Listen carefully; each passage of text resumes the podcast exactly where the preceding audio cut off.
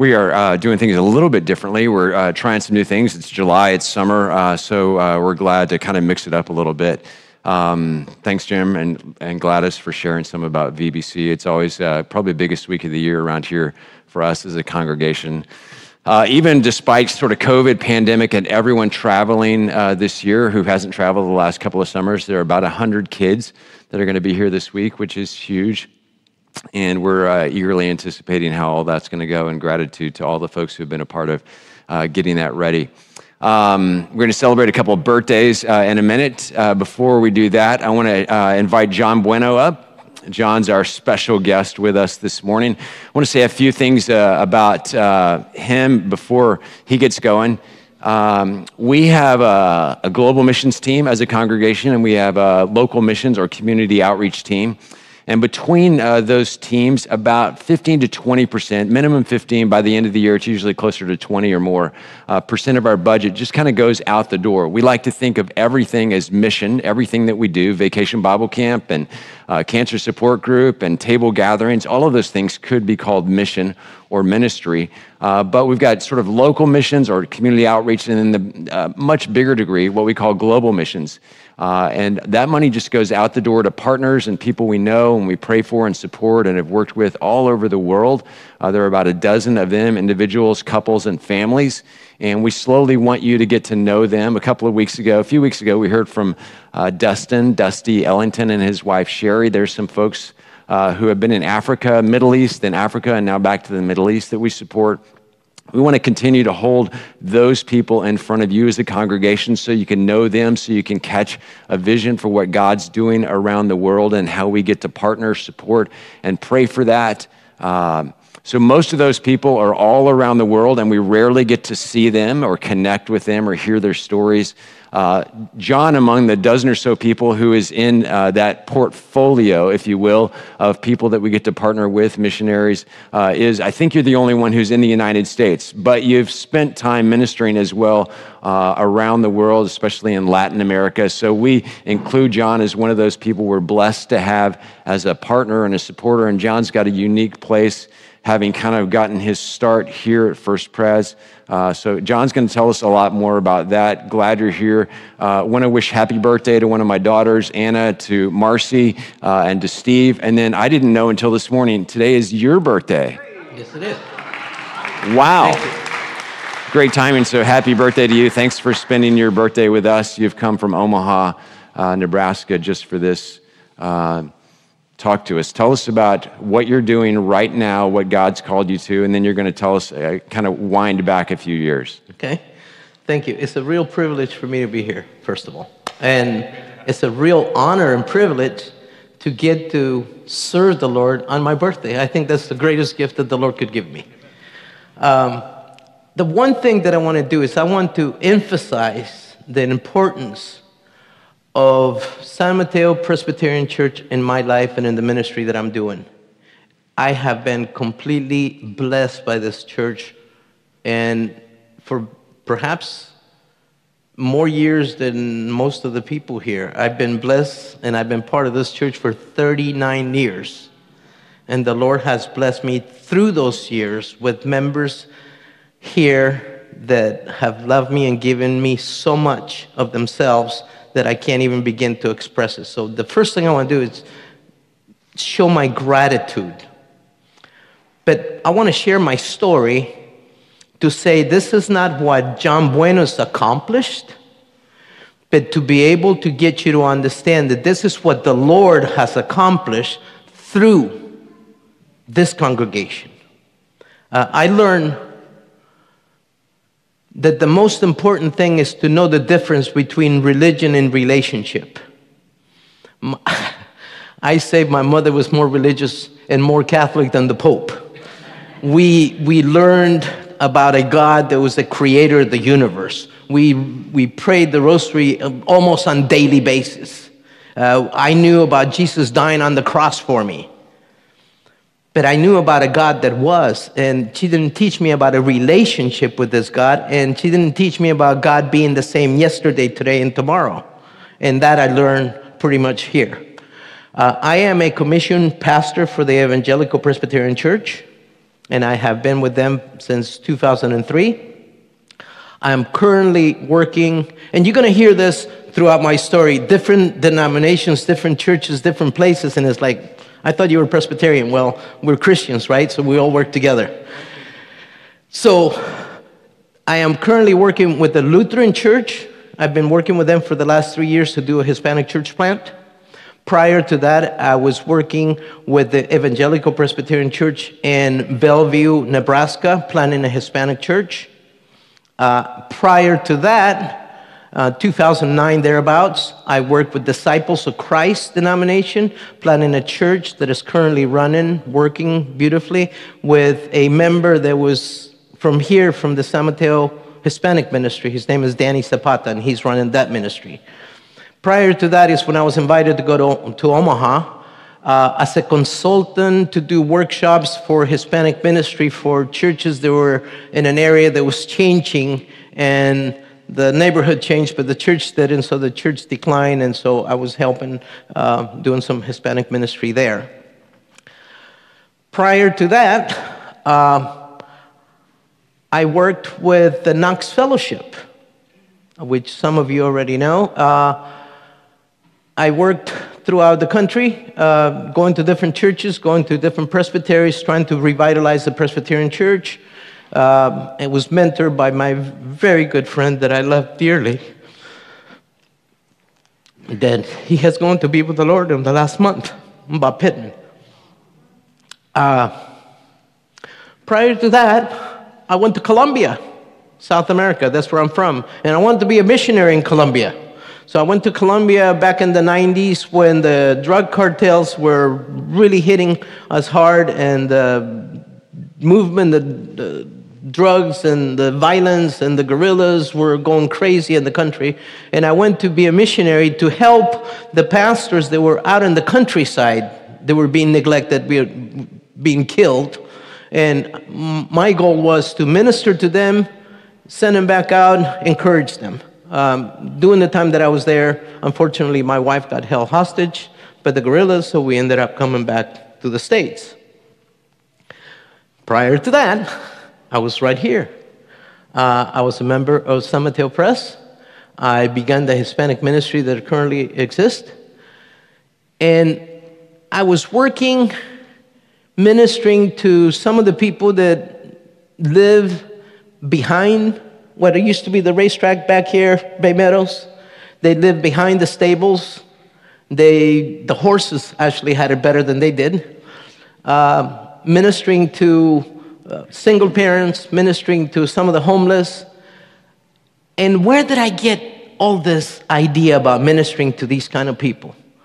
And I think this is where the whole thing starts. The Lord has given me a, a, a pretty good schooling throughout the years and I call it the School of Hard Knocks. Uh, throughout the years, I learned about how some of those people feel because I've been there, been there, done that. So I know how that goes. So that was the preparation that the Lord did for me. Now let's go back, way back. I was born in Colombia, South America, the youngest of a family of 10. My father was an alcoholic, came from a very dysfunctional family we were well to do, but by the time I came along, um, everything was gone. I can remember being a child and my mother sending me to the next door neighbor's house to steal the meaty bones that they were feeding to the dogs. They had a meat market or something. And my mom would wash them and prepare food for us soup. The Lord got me out of that, brought me to this country back in 1965, came to Marin County, had never stepped in a school because my father was too proud to put me in a public school. They put me in seventh grade. Didn't know how to read or write in Spanish, let alone in English didn't know how to speak English. Nobody knew how to speak Spanish. but I just sat there. Nevertheless, if there's anybody here that, can, that I think is young and can understand, if anybody could be cruel, it's children. They let me know that I was different. They let me know that I was not wanted or accepted. And I learned that being myself and being Hispanic was nothing to be proud of. Yet I go home, and my family would say, You're the only one in our family that has the opportunity to get an education in the United States, and you're wasting it. I didn't get much of an education. I started working as a janitor, moved on up, ended up driving a truck, getting married at almost 18 years old, running away from being Hispanic, running away from my family, running away from everything. Became a workaholic, a truck driver, driving 24 7, taking drugs to stay awake, neglecting my marriage Got home one day, middle of the night. My front door was open, the lights were on, the music was playing, nobody home. My daughter, my little girl, had cried herself to sleep on the floor with a dirty diaper.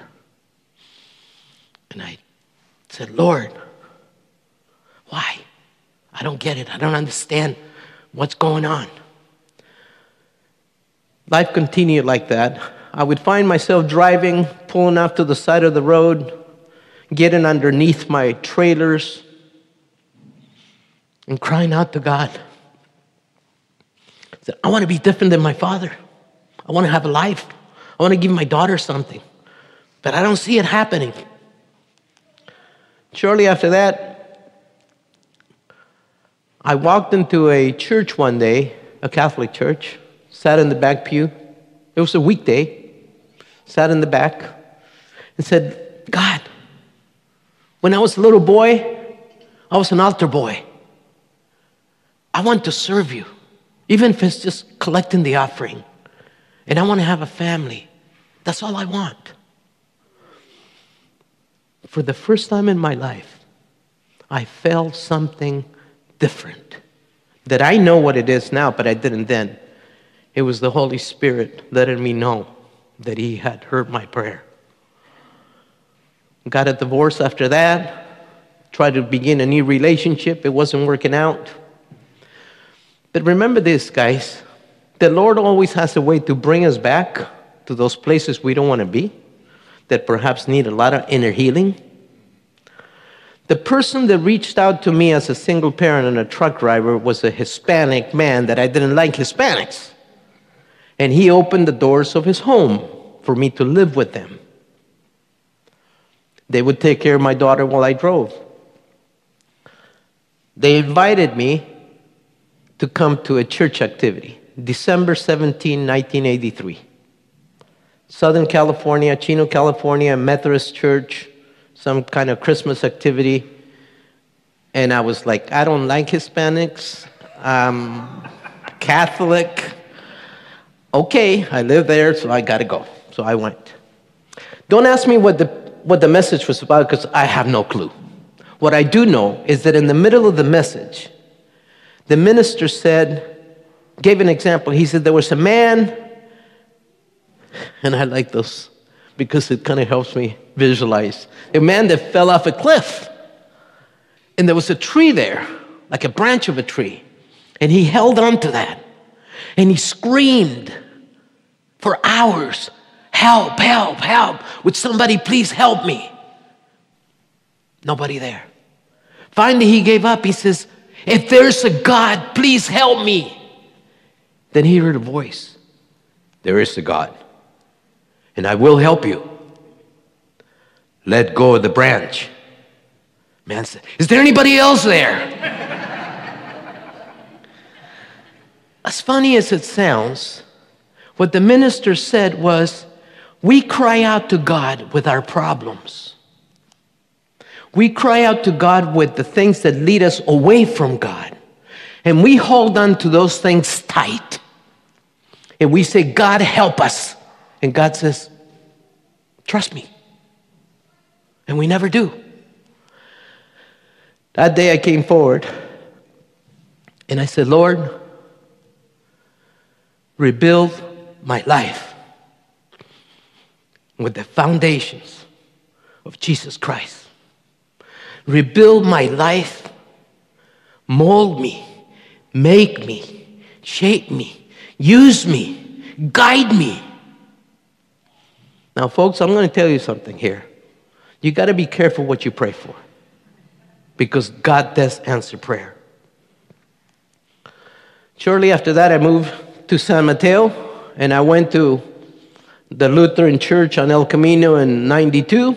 And I said to the pastor, I'm on fire for the Lord. I'm looking for a church. I just got here and here I am. He said, The church you're looking for is not this one. Why? I don't know. But he did say, Hacienda and 25th. Check that one out. And by the way, I went back a couple of years later and I thanked them immensely. I came into this church on a Wednesday night, about 7 o'clock. I was walking through the hallways out here where the patio is. And a man came out. He said, Can I help you? I said, Yes. My name is John and I'm looking for a church. He said, Welcome home, brother. You're home. And he took me in to the Iona room. They were having a Bible study on the gifts and the fruit of the Spirit. And he let everybody know that I was looking for a church. And I felt right at home. And that's where the whole thing kind of began. I had people, I was as broken as broken can get. I was hungry for the Lord. I was searching. I needed help. And I learned real early that there are three essential things that I needed. One, I needed to be in relationship with God. It's not about religion. Religion was what my mother gave me, that's all she knew. But I needed to be in relationship with my Lord because he hasn't changed any. He's still alive and he's alive and well right here within my own heart. Number two, the body of Christ is the church. I needed to attach myself to the body. I needed to function under the leading of the Spirit. And I found the body of Christ, the San Mateo congregation. And number three, I began to search for what some of us haven't found yet. What is the purpose of my existence? Why did God created me? And why did God even save me if it's not for his use? So I began to search for that. I think when I walked in here at this church, many of times I think people would see me and they walk the other way because it wouldn't take long for me to say, Hi, uh, I'm John. Could you pray for me? And be, okay, okay. And then I get down praying with that person. Could you pray for me? Um, I need a job. Could you pray for me? I need this. Can you pray? And, and people were probably going nuts. But nevertheless, people begin to minister to me. A lady that was praying with me, she began to tutor me, and she was the, the head of the prayer team. She got me a job. There was a man that came up to me and said, Hey, John, uh, how about a Bible study? And I said, I'm a single parent. I begin my day about 7 a.m. and I get out of work, I pick up my daughter, then I got to feed her, I got to do this stuff that parents do, and then after that, I put her to bed and I'm ready for bed myself, and that's my day, and I don't have time for a Bible study. He says, What time do you go to work? I said, 7 o'clock, 7 a.m. He says, Great, I'll see you at 6, I'll bring the donuts, you make the coffee. He began to, to mentor me. People would pray for me right here. People would invite me into their home to have dinner with them. People would invite my daughter to spend the night with them. People would say, you know, you need a day off. Let your daughter pray with our kids, and then you take off and have some time to yourself. And I was like, what's wrong with those people? Why are they being so nice? I don't get it. There's something wrong here. I still was broke and I lost my job. I was a workaholic, remember? I lost my job and I couldn't get a job driving anymore. And that was my pride. I was, I was a provider. I didn't have that anymore. I had to sell my car, and I loved my car. It was a 1970 Mustang. And I had to sell my car to pay the bills. Somebody gave me a car.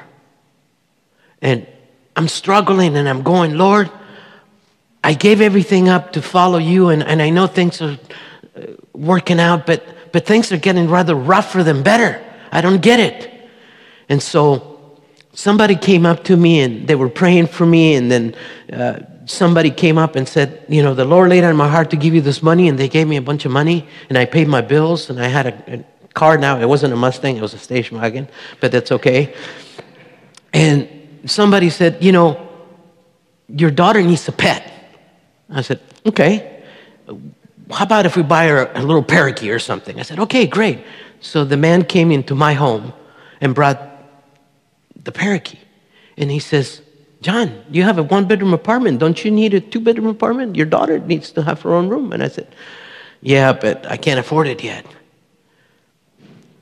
He gave me an envelope full of checks. He said, This should last you about a year. When you run out of these, if you still can't make it, you let me know. Move into a two bedroom apartment, all my moves, everything was paid for, my deposits and everything.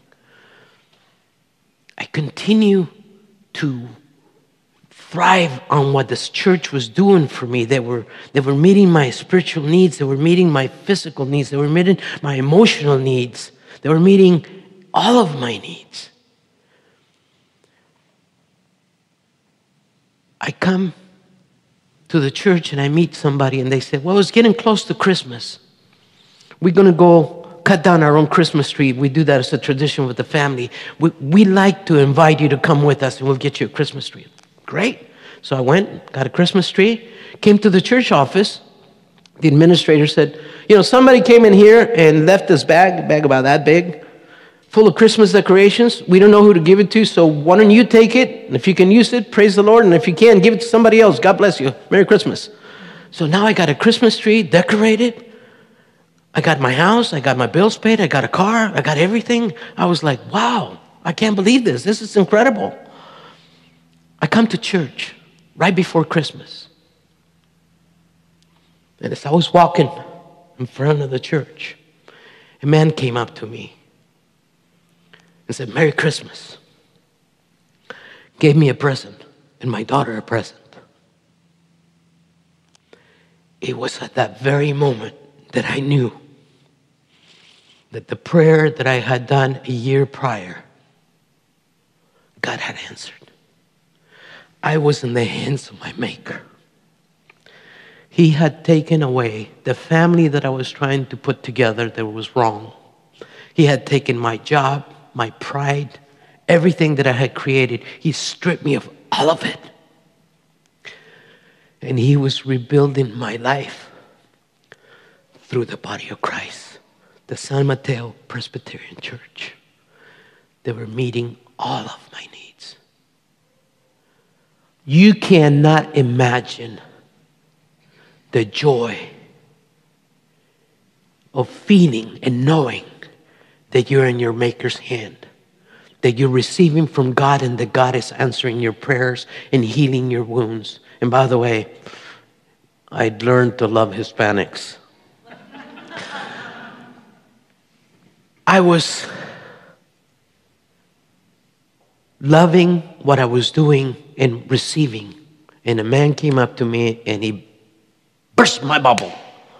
He said, John, it's time. Time for what?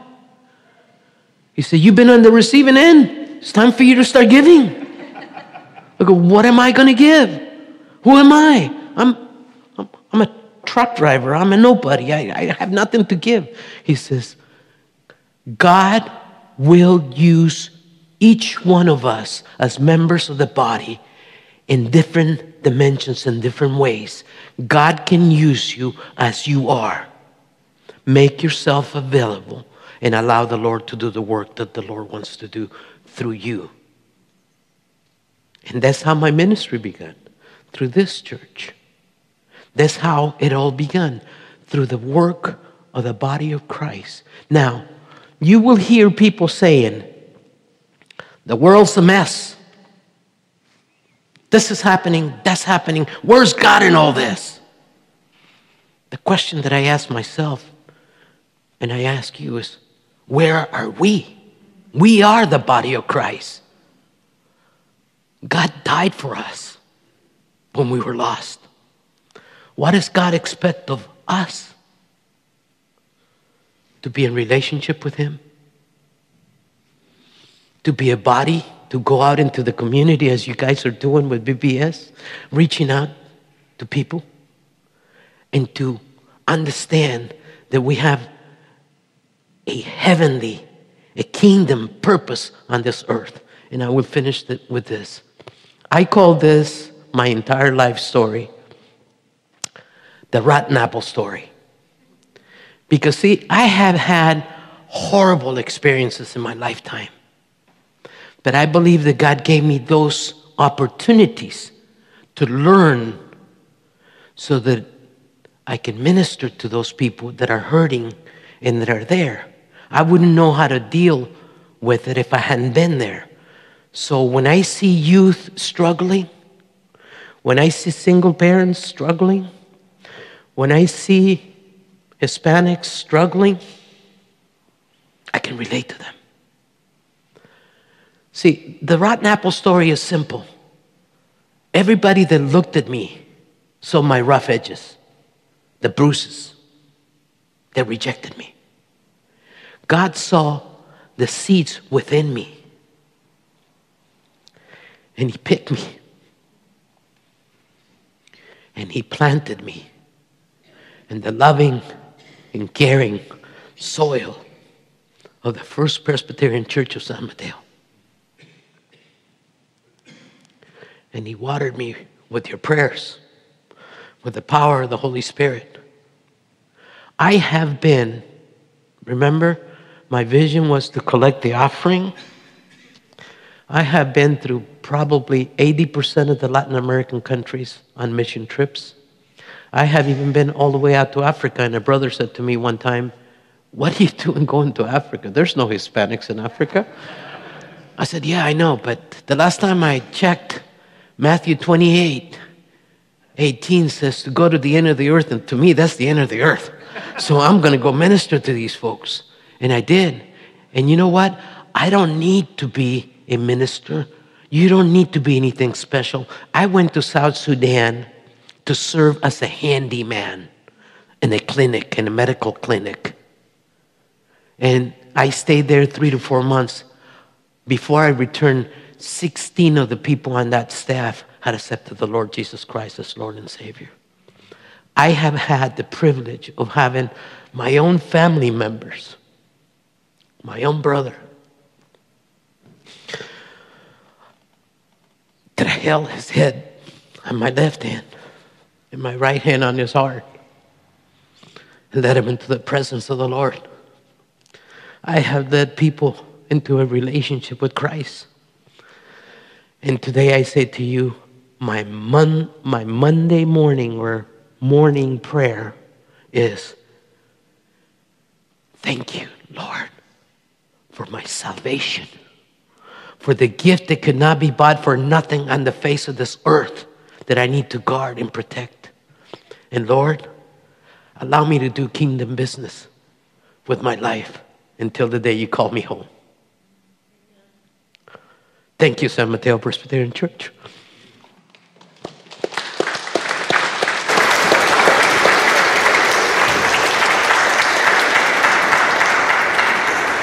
Thanks for sharing. Uh, and so this is part of why uh, John can also preach.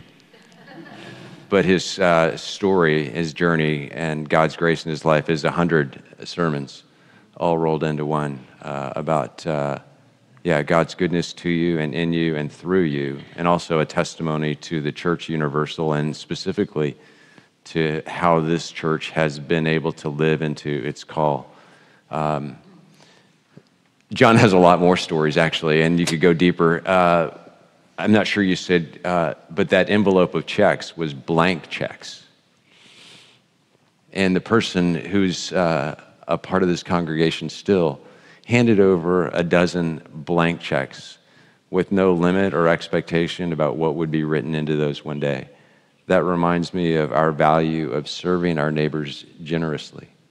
If that's not generous, I don't know what is and you received that graciously and have uh, turned that around uh, and been incredibly gracious to people all over the world in Nebraska and in here. And so we celebrate that uh, with you and in you uh, with much gratitude.